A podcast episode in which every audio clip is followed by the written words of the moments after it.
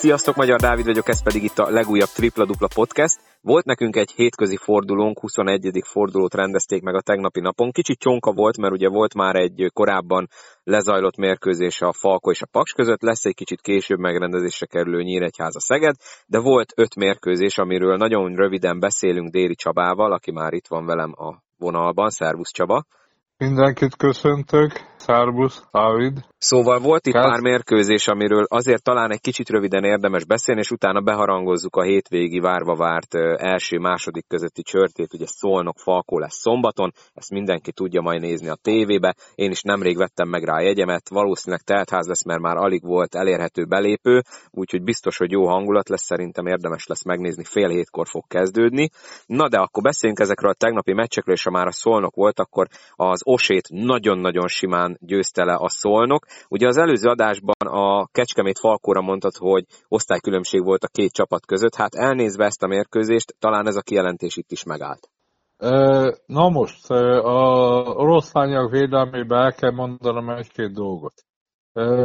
A tegnapi mérkőzés előtti időszakban, tehát egy körülbelül 5-6 hetet visszafele nézve, volt sérült a bárnyak, derék problémái voltak. Volt sérült bokaszalak szakadása Dimitrievics, és most ugye nem játszott a Kalavé nevű játékosuk, és a Harry nevű játékosuk ugye most dolgoznak az erőlétén, őt elég későn igazolták, egy három hete igazolták, ajtestű játékosról van szó, illetve illetve az oroszlány körülbelül a tudásának a 40%-át tudta kitenni a tegnapi meccsre. Az oroszlány jobb lesz, tehát az oroszlánynak nagyon jó fog jönni most ez a válogatott szünet, ahol sisíteni, meg edzeni tudja a csapatát, rájuk is fér. Illetve az oroszlánynak a mentségére még egy dolgot tudok főhozni, hogy egy nagyon jó szólnak látta őket vendégül. A szolnoknál ki kell mondani, hogy a teljes komplett légióstuk rendelkezésre áll, aztán rendelkezésre áll a Lukás Norbi, a Mokánszki értékelhető, hozzáadott értékű teljesítményt hozott, és ugye a Rudner Pongó rendelkezésre áll a, a, a Potosniknak, és úgy érzem, hogy a szónok kimondott jó állapotban van, és jó, jó szájíze várhatja a hétvégi hazai rangadót a Falkó ellen. Tehát az egyik csapatnak ugye nagyon jó forma, a másik ezelsebből férzik, mind a kettőnek nyilván a folytatás következik. Na akkor milyen szájízzel megy vajon a szünetre például a körment?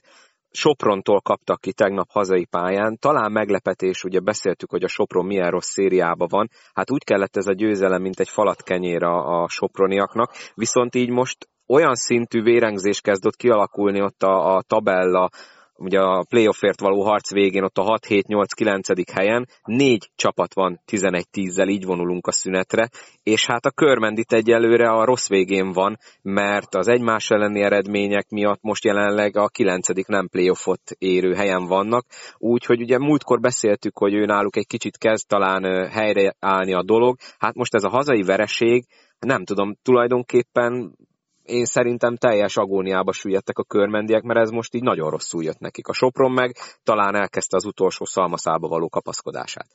Na most eh, előfordulhat eh, az a következő március 4 eh, fordulóba, hogy 5 12 győzelmes csapat alakul ki, tehát egy bizonyos mérkőzések alakulásától függően nagyon izgalmas az a, az a középső rész, illetve nagyon izgalmas az, hogy ki hogy pozícionálja magát, illetve hát nyilván a fő kérdés, hogy melyik csapat nem tud bejutni a, a nyolcba. Eddig a múltkori fordulóig az oroszlájnak, a kaposvárnak is volt esője. Mind a két csapat megharcolt múlt hétvégén, vagy múlt fordul, elmúlt fordulóba kikaptak, és most ugye idegen, idegenben megint kikaptak nagyon a Kaposvár is és a, a oroszlány is, de a többinek van esélye. De most a körment három mérkőzést nyert zsinórba, ez lett volna a negyedik, de el kell mondani, hogy nem éppen egy acélos honvédot vált meg a körment, megérdemelten, aztán bravúr volt az Alba Komp elleni idegenbeli győzelem, de ugye ott a, a hangulat az Alba Kompnál akkor még a Matthias Zollner volt az edző, nem volt éppen rózsás, és az belejátszott a mérkőzés kimenetelébe. Kaposvár utolsó rohamot indított, ott ugye a Körmende hit végig a győzelembe, és hosszabbításban ezt realizálta, értékes meccsnek gondolom. Igen, de ott is és ugye hát... azt mondtad előző adásban, hogy azt inkább a Kaposvár veszítette el, tehát akkor itt, ha jól értem, arra akarsz célozni, hogy a három győzelem azért kicsit olyan nem annyira e, Igen, e, igen, tehát e, itt a, a a, nem volt magabiztos, de e, mindenképpen három győzelem, és nem éppen azfélos játékkal, de nyertek, nyertek, és hát hat vereségből érkezett a Sopron, nagyon jó napi formát fogtak ki, a körben nem. Végig a, a Sopron irányította a mérkőzést, voltak taktikai változtatásai a Sopronnak, amire, amire nem sikerült reagálni, illetve nagyon jó dobott a Sopron, és van ilyen, Nyilván a Körmennek is, meg a Sopronnak is jó jön a válogatott szünet most. A Sopronnak ugye folytatódik a tavasszal a Albakomp megy hozzá. Először majd ők mennek Honvédhoz, ahol hát azért hazai pályán az Albakomp ellen nem mondom, hogy esélyesek, de azért kellene nyerni. A Honvéd ellen még idegenben is van esélyük a körment pedig ugye Nyíregyházára megy, nagyon veszélyes hely, de egyértelműen a körment az esélyes, és utána a körmenthez megy a Deac, az nagyon ne, könnyen előfordulhat, hogy a március egyik legfontosabb meccse lesz. A körmennek egyértelműen, meg a Deacnak is kiki meccs, akár a nyolcba jutást eldöntheti, Ugye ott ne felejtsük el, hogy a, a Deac 18 ponttal várta a, azóta Konstantinitis utolsó meccse Debrecenbe a körmendet, és hát a, a körmennek nem elég nyerni, lehet, hogy kell figyelni a 18 pontra is, amit most, mo, most azt mondom, hogy nem realitás. Tehát ezt a Debrecent azért 18 ponttal még körmenden is nagyon nehéz megverni. Szerintem itt... abszolút realitás, de a 18 pont nem.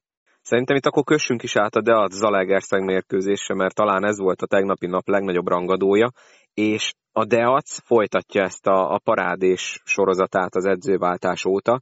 Azt a Zalegerszeget sikerült legyőzniük hosszabbítás után, akiknek ez mindössze a második vereségük volt az elmúlt tíz meccsen, és hát nagyon nagyot kellett hajrázni, mert az utolsó negyedben nagyon sokat hozott vissza a, a Deac, tehát nagyon mélyről álltak föl a, a debreceniek, és sikerült hosszabbításba behúzni, úgyhogy ők is hozzájárulnak ahhoz, hogy ott a, a nyolcadik helyért folytatott csata az olyan kemény lesz, amilyenre talán nem is számítottunk pár héttel ezelőtt. Maradjunk annyiba, hogy a Deac egyértelműen jó szerkezetű, erős csapat, és egyáltalán nem a nyolcért kellene neki harcolni. A magyar mezőnyt egyáltalán nem ismerő és nem értő Dedek nevű edzőjük volt ősszel és még itt a, karácsonyi időszakig, és Mandics ismeri a magyar mezőnyt, az edzőváltás egyértelműen bejött, illetve a Gavens hozzáadása a kerethez jó jött, egy értékes kezdő rotáció, első számú rotáció alakult ki. Na most a Debrecen a szó, ezőváltás után a Szolnok ellen nagy magabiztossággal, aztán nagyon jó játszottak a Falko ellen, abszolút megérdemelték. Az utolsó három meccsen, hogy is mondjam, harcolnak, küzdenek, nem jó kosárlabdát játszanak időszakosan, nagyon nagy az ingadozás a játékukon belül, egy mérkőzésen belül is, és viszont győznek.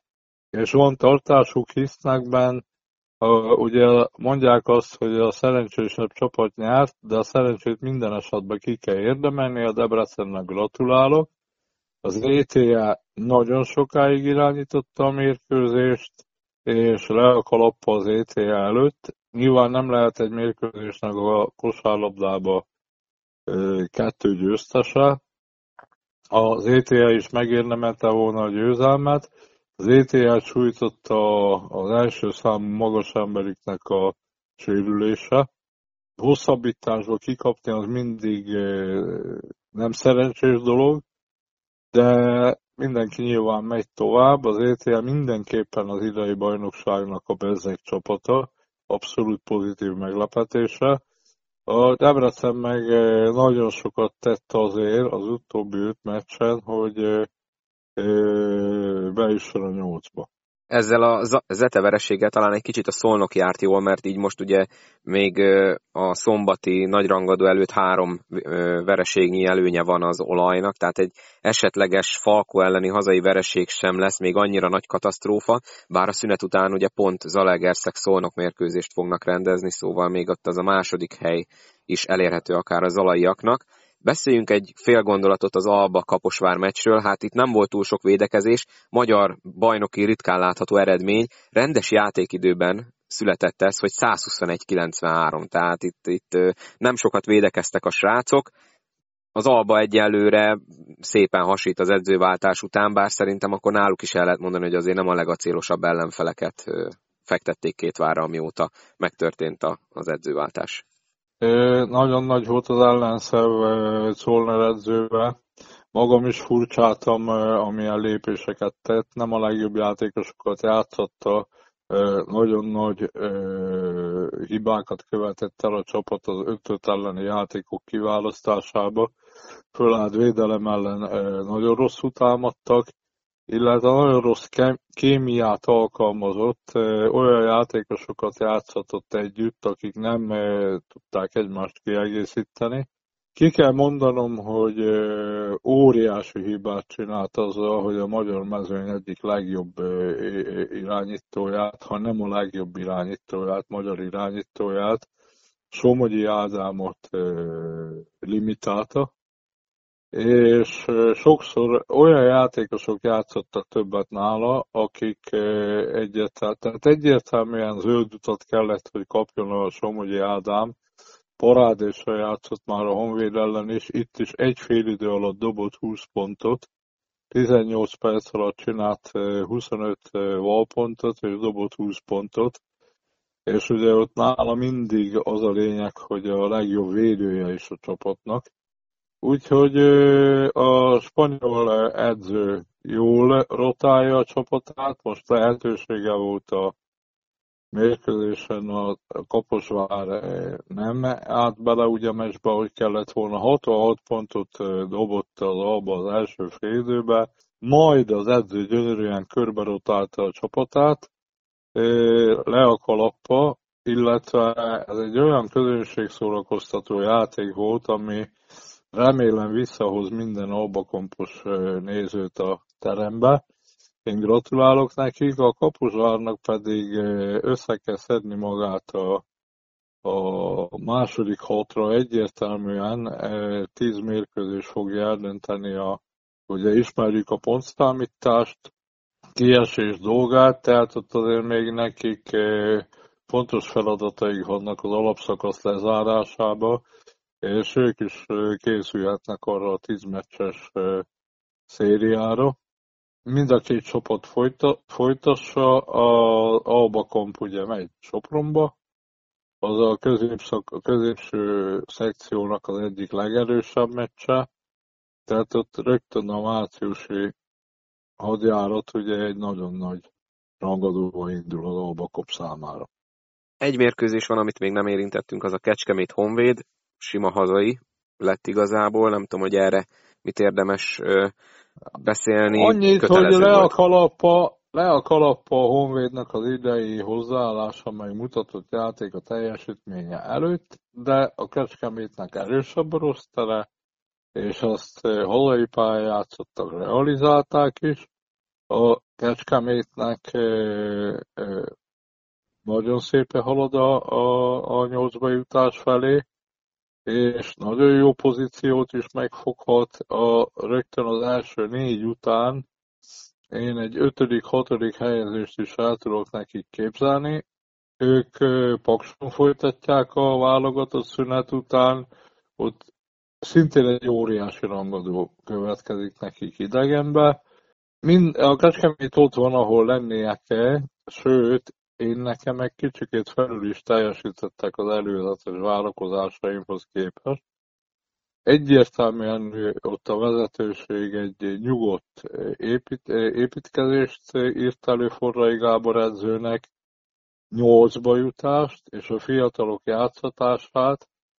Egyelőre mindent teljesített, sőt felül teljesített a, a csapat és az edző. Hát kíváncsian várom a folytatást, mondom. Pakson óriási rangadó vár rájuk, folytassák, illetve dolgozzanak, ott van azért a Fazekas, a Kis Dávid, aztán a Stojan fia, a Ivkovics Milán, tehát eh, van zöld csoportos csapatuk, akik szintén tudnak játszani, tehát rengeteg fronton több rétegű építkezés folyik Kecskeméten, hát folytassák. Honvédnak nagyon kell figyelni a, már, a felkészülésre most, márciusi mérkőzéseikre nehéz a sorsolásuk, és hát a Honvédnak, amikor rájuk kerül a teher majd, valószínű, hogy utolsó előttiek lesznek, kettő pontot fognak kapni a MKOS-től, és az utolsó helyezett Nyíregyházamán szerintem ők lesznek az utolsók egyet, és a alulról a harmadik Szeged az három pontot fog kapni.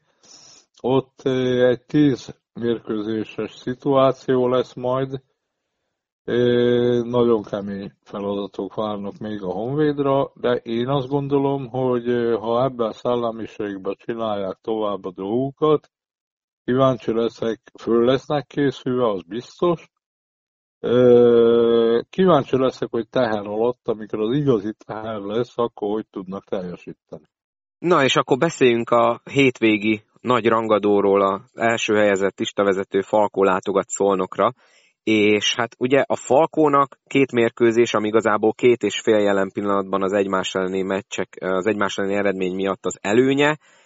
Ősszel nyert a Falkó 12 ponttal 83-71-re, tehát itt igazából az lenne az első kérdésem, hogy kinek fontosabb ez a mérkőzés szerinted, melyik csapatnak? Itt mind a két csapatnak fontos, mert ez, ez a, a, egy ilyen forma ellenőrző, meg a, a szituációnak az ellenőrzését mutatja ez a, szolgálja ez a mérkőzés.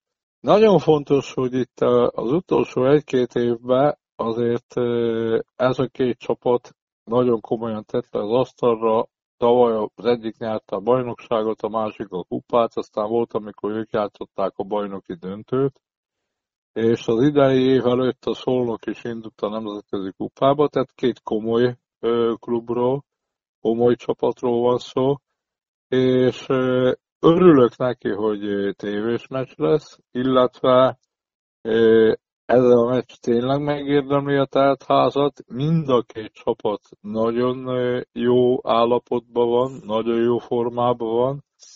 Én azt gondolom, hogy az én várakozásom szerint egy igazi kosárlabda ünnep lesz majd Szolnokon. Ha én közelben laknék, egyértelműen megnézném. Ősszel nagyon dominált a szombathely mérkőzésen a Falkó, és egy kicsit csalódtam, ki voltam, élőbe láttam. csalódtam a szolnokba, akkor a játékba. Nagyon sokat számít a szolnoknál ahhoz, hogy a csapat teljes, és az U23-as szabály megvan oldva a, a Lukás Norbival és a, a Mokánszkival, és komplett a mérkőzés egészében komplett teljesítményt fognak tudni letenni az asztalra. Teljesen kétesélyesnek gondolom a mérkőzést, és abszolút a napi forma fog dönteni. Én magam is meg fogom nézni a mérkőzést, be fogok ülni a tévé elé, és remélem, hogy élvezni fogja mindenki. Egy kis érdekesség, hogy a Szolnok utoljára, amikor nyert hazai pályán, mind a két előző győzelme hosszabbítás után született meg. A többi meccset azt, esett, azt vendégként ugye a Falkó nyerte, ugye itt emlékszünk bajnoki döntőre, amikor ugye 2-1-ről fordította meg a Falkó. Lehet, hogy ki tudja megint egy hosszabbításos meccs kinéze, bár nyilván a szolnokiak azt szeretnék, ha inkább arra kéne majd a végén figyelni, hogy esetleg a 12 pontot túllépje a hazai ö, oldalra a különbség, mert ugye egymásaniba az fog számítani, és hát ha ez esetleg megtörténik, akkor itt fog nagyon hiányozni az a kecskemét elleni hazai vereség. Egyébként mit gondolsz, ha azt mondom, arról mit gondolsz, ha azt mondom, hogy a szolnok így, hogy most nagyjából úgy tűnik, hogy felépült mindenki, aki, aki kell, van egy tízemberes használható rotáció, ugye benne a két 23-assal, Lukáccsal és uh, Mokánszkival, és hogyha csak ezt nézzük, akkor papíron erősebbek, mert a Falko az nagyjából egy olyan 8 főt tud aktívan forgatni, esetleg még ugye egy-két 23-as Kovács Benedek mögött. Mennyire igazság van ebbe, amit most mondtam? Hát jobb szeretem a 8 emberes rotációt, abszolút a 8 emberes rotáció hível vagyok. A, a 10 emberes rotáció sok, Szerintem a Falkónak igazából ugye azt mondja mindenki, hogy hét emberes rotációja van. Én a fiatal játékosait is egyértelműen értékes embereknek tartom. Tehát a Falkónak is ott van a 9-10 emberes rotációja egyébként. Tehát itt sokan lebecsülik a Kovács Benedeket, aztán a Sövegjátót, a Verasztót, és hát ott van a Krivácsevics, aztán ez már 11. Az öt légiós a Keller mellett 11 ember. Na most, eh, most eh, ez a rotáció dolog, meg a játékosok száma, meg egyéb, ez, eh, ez ugye csak számháború. Tehát én, én jobb szeretnék, jobban szeretem az olyat, ahol megvan a hierarchia, megvan a kezdőt, és megvan minden poszton a egyértelmű, azonos értékű csere, és jobban szeretem az utolsó négy embert a 12-es keretbe, aki helyi nevelésű és tehetséges fiatal játékos. Tehát én egy ilyen csapatban látom a fantáziát általában. Na de ez mind filozófia kérdése, azt tudom, hogy a Potosnik minél több játékos szeret rotálni. A Falcon azért nagyon-nagyon komoly Champions League-re épített csapat van, nem véletlenül a Champions League-be is nyertek két mérkőzést. Avaj meg 16-ba jutottak, tehát ez egy izgalmas kérdés mindig, a, amit föltették, hogy hány ember. Úgyhogy ezt szólom hozzá.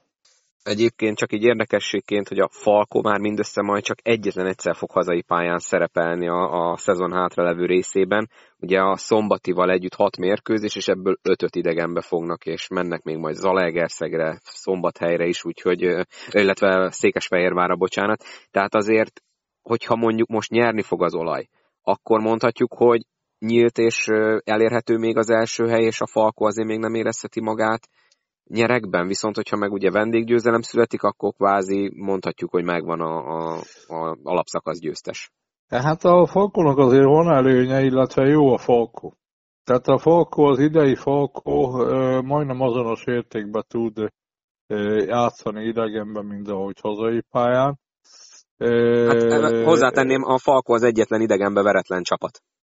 Ezt csak e, most e, pontos, az idei Falkó nagyon jó, nagyon jó idegenben is, e, stabil. Stabil, nagyon jó lepattanozása, meg a ötöd védekezése, és e, egyértelmű, én egyértelmű esélyesnek tartom, van esélye szólnaknak utolérni. Most egy, egyáltalán szombaton győzni kellene, és hát ott már úgy lehet utolérni a falkot, hogy a falkó ö, botlik, tehát a falkó papíron erősebb mindenkinek. és bárhol lép föl, egyértelműen a számomra ő az esélyesebb. Én most szombaton is a Falkot tenném esélyesnek, hogyha például tipmixelnem kellene, de ugyanakkor totális kétesélyesnek érzem a szombati meccset most. Jó benyomást tett rám az utóbbi időben szólnok, és hát lássuk, mondom, mondom, nagyon örülök neki, hogy tévéközvetítés lesz, és fogjuk látni. Egyébként az M4 Sport Plus fogja közvetíteni, tehát a lánykori nevén Duna World, majd ott keressétek szombat délután. Egyébként a fogadóiroda, ha már így felhoztad, a Tipmix is a, a Falkót tartja esélyesebbnek, rájuk 1.77-et adnak a hazai győzelem 1.97, csak így érdekességképp, ha már szóba hoztad, hogy rájuk kéne fogadni, és ha már így betippelted a Falkó győzelmet, akkor én természetesen hazai győzelmet várok. Én remélem, hogy jó meccs lesz, tehát legyen izgalmas, ha kell, akár hosszabbításos is, de tényleg egy nagyon jó meccs legyen, mert sajnos az elmúlt időszakban azért a tévés meccsek is hát nem feltétlenül kápráztatták el a, a nézőközönséget a színvonalukkal. Egy-kettő izgalmas nyilván becsúszott, de jó lenne, ha már végre egy tényleg igazi nagy rangadót láthatnánk, és mondom, én szerintem a hangulatra nem lesz panasz, meg arra se lesz panasz, hogy utána meg fogjuk beszélni, hogy mi történt azon a mérkőzésen. Reméljük, hogy méltó lesz arra, hogy egy külön podcastet szenteljünk neki. Csaba, neked pedig köszönöm, hogy itt segítettél a 21. fordulóval is. Örülök a lehetőségnek, jelzve mindig is állok rendelkezésre.